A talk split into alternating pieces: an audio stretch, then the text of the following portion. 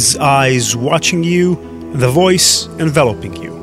Asleep or awake, indoors or out of doors, in the bath or in bed, no escape.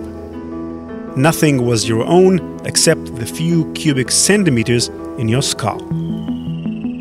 After Edward Snowden's leaks of National Security Agency materials in 2013, sales of George Orwell's famous novel 1984, about a tyrannical world government run by a secret, all powerful organization watching everyone at all times, jumped 6,000% overnight. This should give you a sense of popular opinion of the NSA in the world today. Hello and welcome to Malicious Life. I'm Ran Levi. The National Security Agency, NSA, is one of the most secretive intelligence agencies of the United States. For decades, the NSA has been wrapped in shadows, but in recent years, more and more floodlights have been directed at it. Initially, it was Edward Snowden's leaked documents that revealed some of the organization's methods. And later, it was the WannaCry ransomware, which spread through an exploit called Eternal Blue, allegedly leaked from the NSA's cyber weapons repository. As with many American institutes, the story of the NSA can be traced back to World War II. With advances in communications technologies, a race for intelligence began between the warring Ally and Axis powers, where the ability to intercept your enemy's chatter became even more useful to war efforts than strong soldiers and big guns.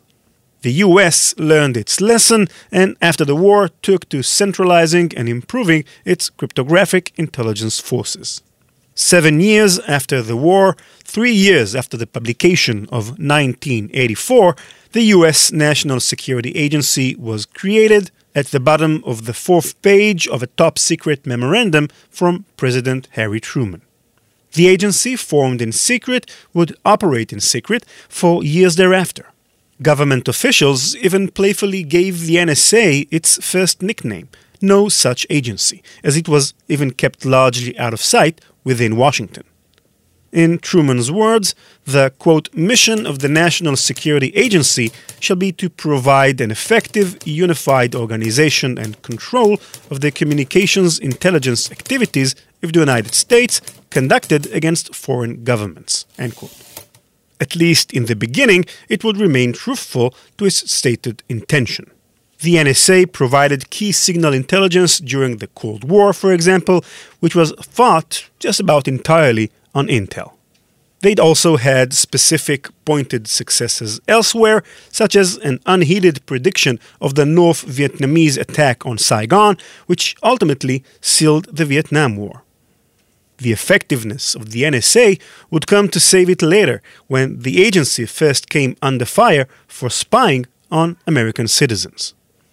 Over two decades after its formation, the public would finally come to learn of the NSA through the testimony of Lieutenant General Lou Allen, NSA director at the time, before the Senate Select Committee to Study Governmental Operations with respect to intelligence activities, known more commonly as the Church Committee.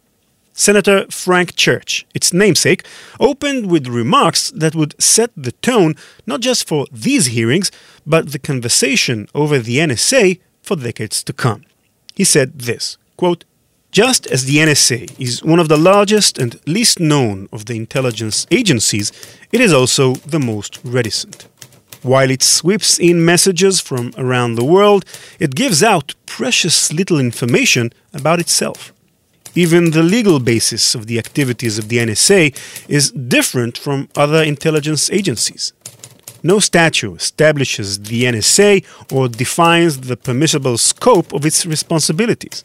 Rather, executive directives make up the sole quote unquote charter for the agency.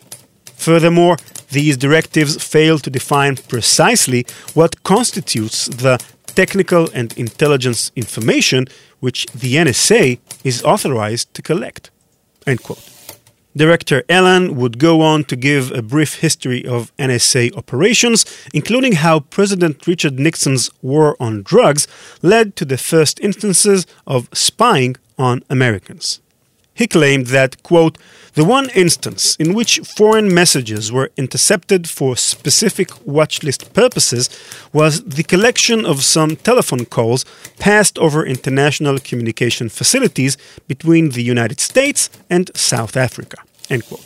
But ultimately admitted under pointed questioning that, quote, there isn't any statute that prohibits NSA interception of domestic communications.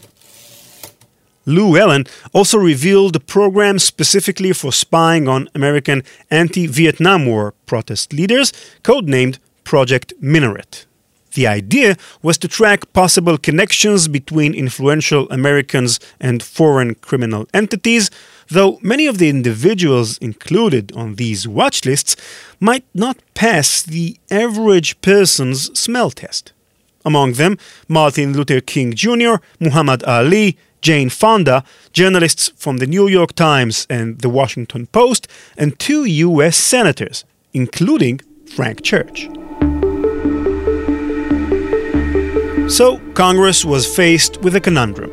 Allen revealed both the effectiveness of the NSA in providing crucial wartime intelligence, helping in the war on drugs, even stopping terrorist plots, and the questionable practices that resulted from its lack of oversight, mainly its spying on American citizens.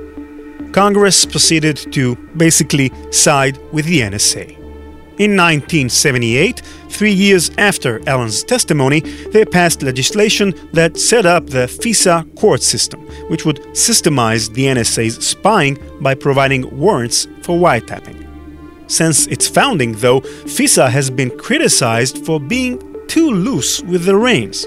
In 2015, for example, a Justice Department document showed that FISA did not deny even a single request all year.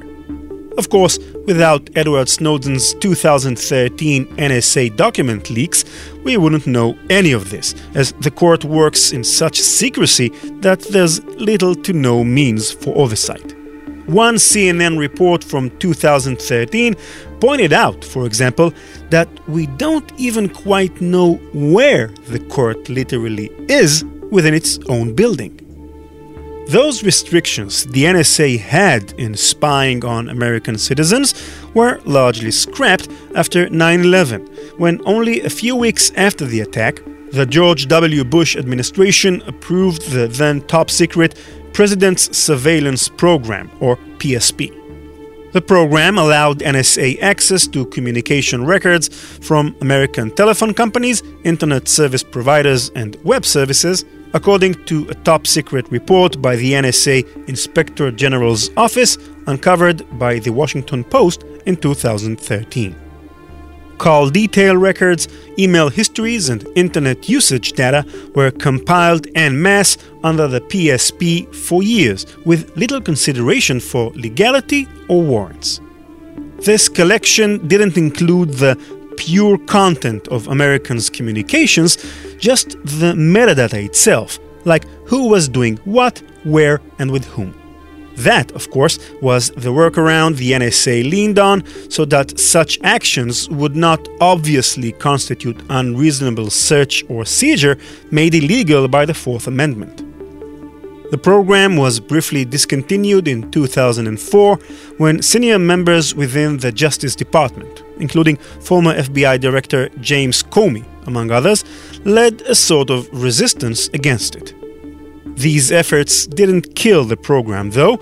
Ultimately, it only led to a FISA court ruling that granted the NSA ability to basically keep doing what they were doing, only within a now legal framework. The NSA's power to spy on Americans without obvious foreign connection was expanded in 2007 and only in 2011 two years after Bush's term ended, did this program, codenamed Stellar Wind, become terminated.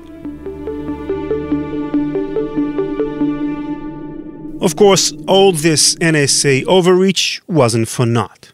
Officials from within the organization have argued that in the decade following the events of 9 11, over 50 terrorist plots worldwide have been foiled due to modern NSA data collection programs. At least 10 of those plots are said to have been aimed at United States targets, notably including the New York Stock Exchange and the New York City subway system. While this over 50 claim has met its detractors, it can also be argued that the mere existence of massive NSA spying complicates terrorism in the world generally. Ultimately, though, if Lou Allen's church committee testimony got the ball rolling on NSA suspicions, it was a 2006 USA Today report revealing the Bush era NSA programs to the public that truly kicked off the severe public mistrust of the NSA we see today. The stage was set then for the massive leak that turned the NSA into a household name. PRISM and Upstream were two of the NSA programs unveiled by Edward Snowden in 2013. Both aimed at collecting information via the internet about US enemies from home and abroad. With Upstream, the NSA receives raw information from telecommunication providers such as AT&T. They analyze the information obtained, find phone numbers, IP addresses, and email addresses of people or organizations being monitored and use the data for their own needs. With Upstream, the NSA has access to more than 75% of internet traffic in the United States. PRISM is a similar program that focuses on companies that provide internet services, such as Google, Facebook, and the like. Both programs, Upstream and Prism, are relatively new. Upstream probably started before 2000 but expanded very much after 9 11. PRISM was created in 2007 following President Bush's Patriot Act. But if we zoom out and review the history of the NSA, we can find the obvious roots of these two programs. The Echelon program was created in the late 1960s. Its purpose was to gather signals intelligence, or SIGINT, against the Soviet Union and its allies. According to press inquiries, Echelon's people were eavesdropping on satellite communications, telephony, fax, and similar types of electronic communications. Although, as might be expected, very little public information exists about Echelon, there is no doubt that it was a massive spy program collection and listening stations were established in many countries around the world, and it is estimated that the US government spent many millions, if not billions of dollars on Echelon. Snowden's documents show that the Echelon program continued well into the 21st century. Knowing what we know today about Upstream and Prism, it is easy to identify the similarities between them and Echelon, both in goals and in the scale of activity. In other words, even without Snowden's leak, we could probably draw the outlines of these programs just from the NSA's past patterns of activity. The interesting question is whether we can do the same for other NSA technologies and tools. You know what? Let's check. What's the worst that can happen? Okay, on second thought, we probably should be careful. The Spaso House in Moscow has been the residence of US ambassadors to the Soviet Union since 1933. In 1952, Ambassador George F. Kennan lived there. These were the days of the Cold War, and American diplomats were very suspicious of their hosts. No one doubted that if they could do so, the Soviets would be more than happy to eavesdrop on the conversations of the American staff. Ambassador Kennan ordered repeated sweeps of all the rooms for hidden listening devices, but nothing was discovered. However, reports from British intelligence showed that the Soviets apparently managed to somehow listen to the conversations inside the house. How? That was the mystery.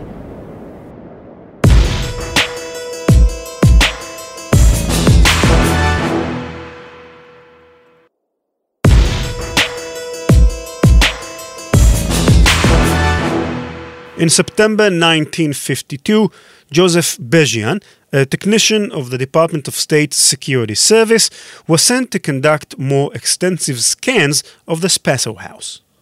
Bezjian suspected that the Soviets were somehow able to learn about the approaching inspections and remove the eavesdropping devices before the sweeps. So he pretended to be an ordinary guest who came to visit the ambassador and arranged things so that the technical equipment he needed would be sent separately ahead of his visit. Bezjian asked the ambassador to read aloud text from some unclassified document and began scanning the study using a portable radio device. He scanned the frequencies until he suddenly heard the ambassador's voice from his earphones. Soon, he focused on the source of the broadcast. On one of the walls, above the ambassador's desk, stood a big wooden plaque of the Great Seal of the United States. It was a gift from a delegation of the Soviet youth organization The Young Pioneer to the former American ambassador almost seven years earlier. That gift turned out to be a Trojan horse. A tiny listening device was hidden behind the beak of the Great Seal's bald eagle. Bezjian feared that the Soviets would try to steal the listening device to prevent it from falling into the hands of American electronics experts. That night, he slept with the Great Seal under his pillow. The next day, the Great Seal was sent to Washington, but it was only the beginning of the mystery. The listening device exposed by the Americans was different from anything they had encountered before. There was a microphone in it and an antenna for transmission, but, and that was a big but, it had no battery or any other connection to an external power source. How could the listening device be able to transmit signals without a power source? Did Soviet scientists succeeded in breaking the laws of physics? The mystery was so great that the name given to the strange listening device was simply the Thing.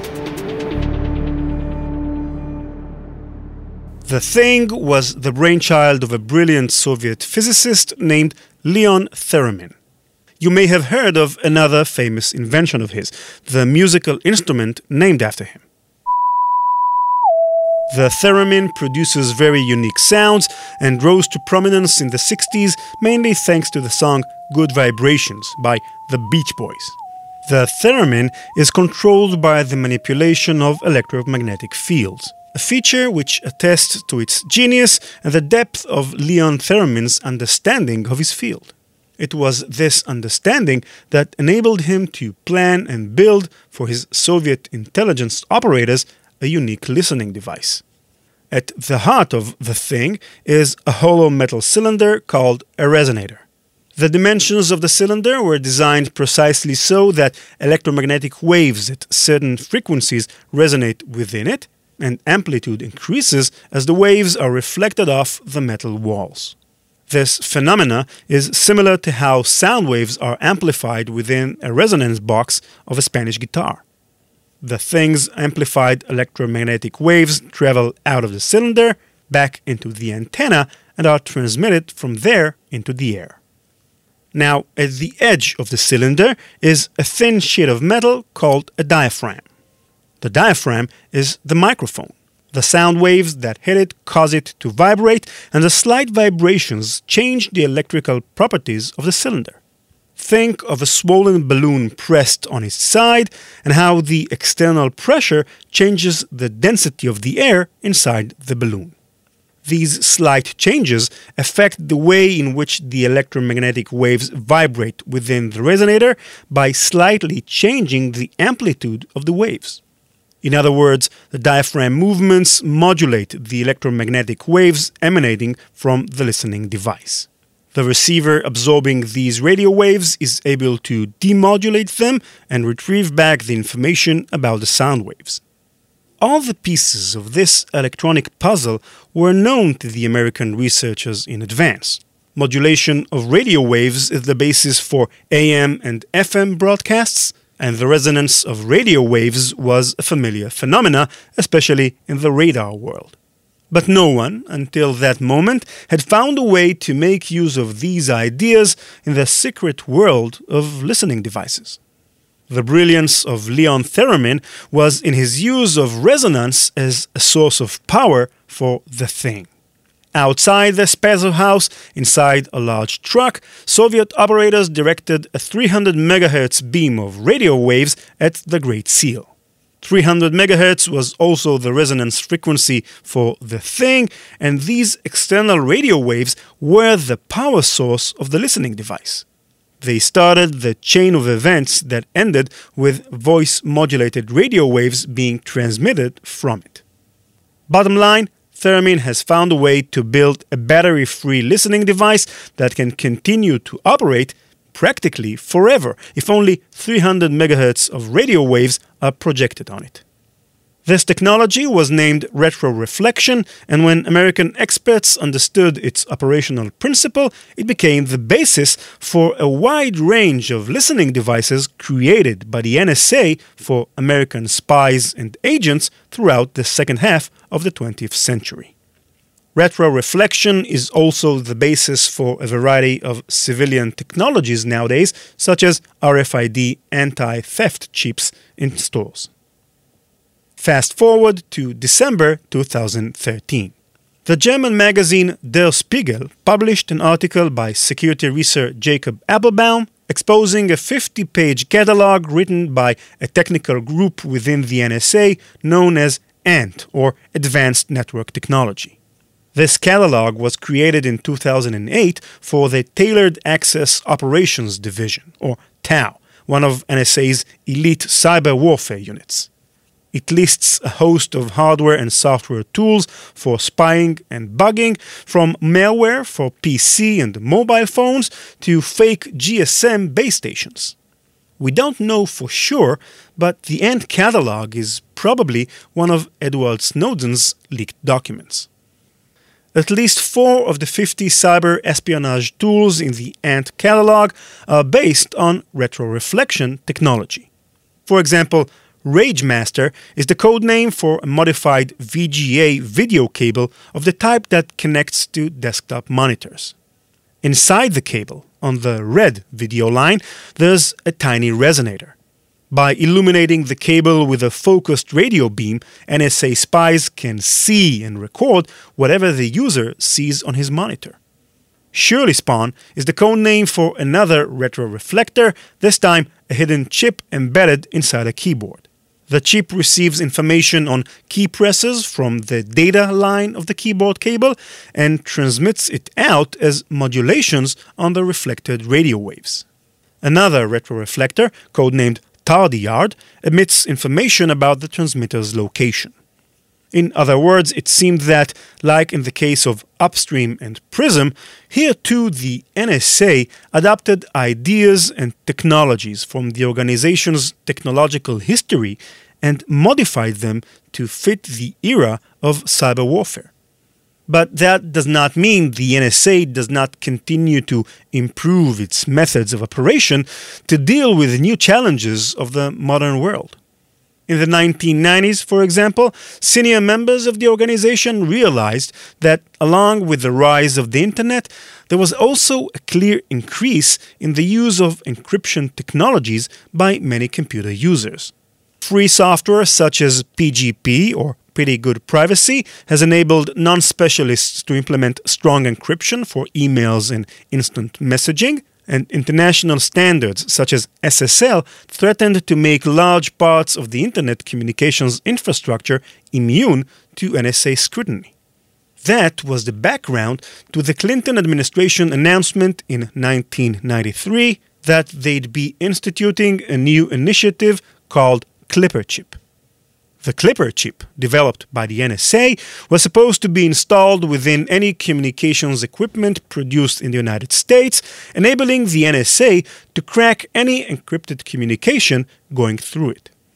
As one might imagine, this declaration aroused enormous opposition from Democrats and Republicans alike. High tech industry leaders argued that such intentional inclusion of a security vulnerability would result in non US technology companies not agreeing to use such equipment. Privacy advocates were furious at what they saw as a blow to the Fourth Amendment preventing unreasonable search and seizure. The administration and the NSA tried to calm these claims.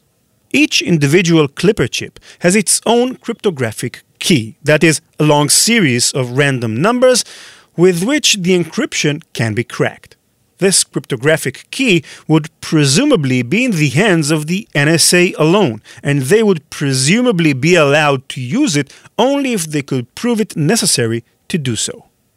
Of course, this explanation did not convince the opposition history has shown that the NSA has a tendency to expand its own powers from year to year, and government oversight of the organization has never been particularly tight. Another nail in the Clipper chip's coffin were two critical security weaknesses in the chip that an information security researcher exposed. Weaknesses theoretically allowing a malicious third party to crack encrypted communications. In the end, the Clipper chip was a failure. Almost all of the manufacturers refused to install it, and the program was shut down in 1996. But the NSA's need for free access to encrypted information has not disappeared.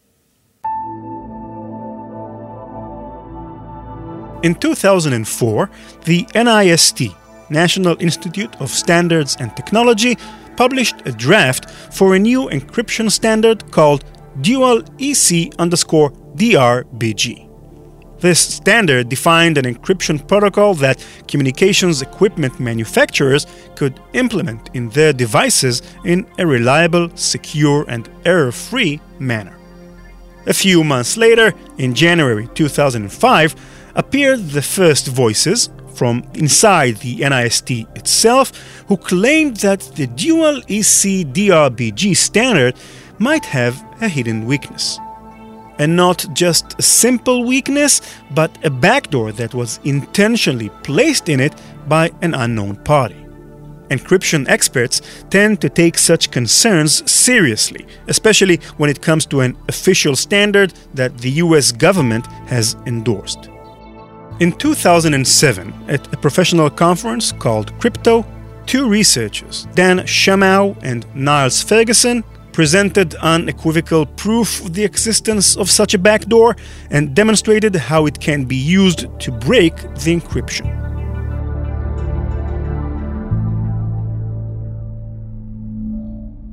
What was the weakness hidden in dual EC DRBG? Well, almost all encryption schemes require the production of random numbers. It is this randomness that prevents a potential attacker from finding patterns within the encrypted information stream and using them to crack the encryption. Remember the British Alan Turing who cracked the Enigma code? Much of his success was attributed to the fact that German radio operators opened their morning telegrams with Guten Morgen and concluded them with Heil Hitler. It was this pattern that the British codebreakers needed to crack the Enigma encryption. In the dual EC DRBG standard, randomness is the result of a particular mathematical equation called an elliptic curve. This equation has parameters, let's call them P and Q, that control how the equation produces random numbers. Think of them as dials that the communication equipment manufacturer can change as they implement the encryption scheme into their devices to create their own custom version of the encryption. But the reality is that most equipment vendors don't want to change anything in the encryption standard. Encryption is notoriously complex, and even a tiny error in implementing the encryption algorithm can render it useless. Therefore, engineers always prefer to use default values for parameters if there are any, and this is why the NIST includes in the published standard two default values for P and Q. How did the NIST select these two particular values? The authors of the standard did not elaborate, and it was this omission that aroused the suspicion of security experts.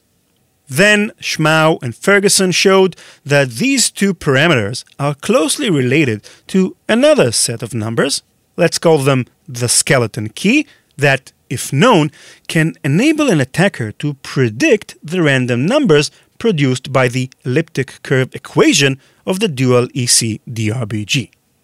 That is, if your communication equipment uses the default values of P and Q, and someone holds the skeleton key to the same default values, well, how shall we put it professionally? You're screwed. Your encryption is worthless. Of course, the suspicion immediately fell on the NSA. In fact, the NSA was the one who gave the NIST the dual EC DRBG scheme years ago and suggested that it should be made into a standard. No one could say for certain that the NSA did have the dual EC DRBG skeleton key, but the Clipper chip affair showed everyone that the spy agency was very interested in breaking into encrypted communication channels. And if there's anything the history of the NSA has taught us, it's that the intelligence organization is willing to invest tremendous efforts and large sums of money to achieve its goals. Indeed, the documents leaked by Snowden revealed what was already clear to anyone with eyes in his head. In December 2013, Reuters reported that the NSA had paid $10 million to RSA Security a big security firm, to integrate the cryptographic encryption standard into its cryptographic software libraries. The NSA itself denied these allegations in an official statement, but it is hard to believe that simple philanthropy is behind the secret deal with RSA. And indeed, additional information Snowden released revealed a secret NSA program called Bullrun which aims to subvert international encryption standards. Dual EC DRBG, it turns out, is just the tip of the iceberg. The NSA invests more than a quarter of a billion dollars each year to influence technology companies to allow it to peer through encrypted information via their products and services. If it's any consolation, the British too have their own similar program, codenamed Edgehill. What does all this mean? Is the NSA's vigorous activity good or bad for us? There are those who see it as an unforgivable violation of privacy. Others will say that this is an essential part of the fight against terrorism and protecting the safety of American citizens. Either way, it is likely that we will discover in the future that the NSA's long arms have reached much further than most people imagine.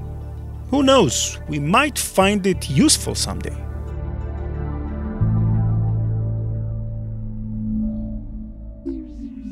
Uh, uh, power outage. Damn, I didn't save the script. Okay, are you getting every day? Hi, hi, is this the NSA? Okay, well, so we give you all seven days? Yeah, well, I forgot to save my file, and it's an important script I'm working on for a podcast. Can you can you send me a copy? I mean, we both know that you have one, right? Thank you. Thank you. That's very kind of you. Yes, yes, of course. I'll remember to save every few minutes in the future. You're absolutely right. Thank you. Bye bye. Yes, it might be useful.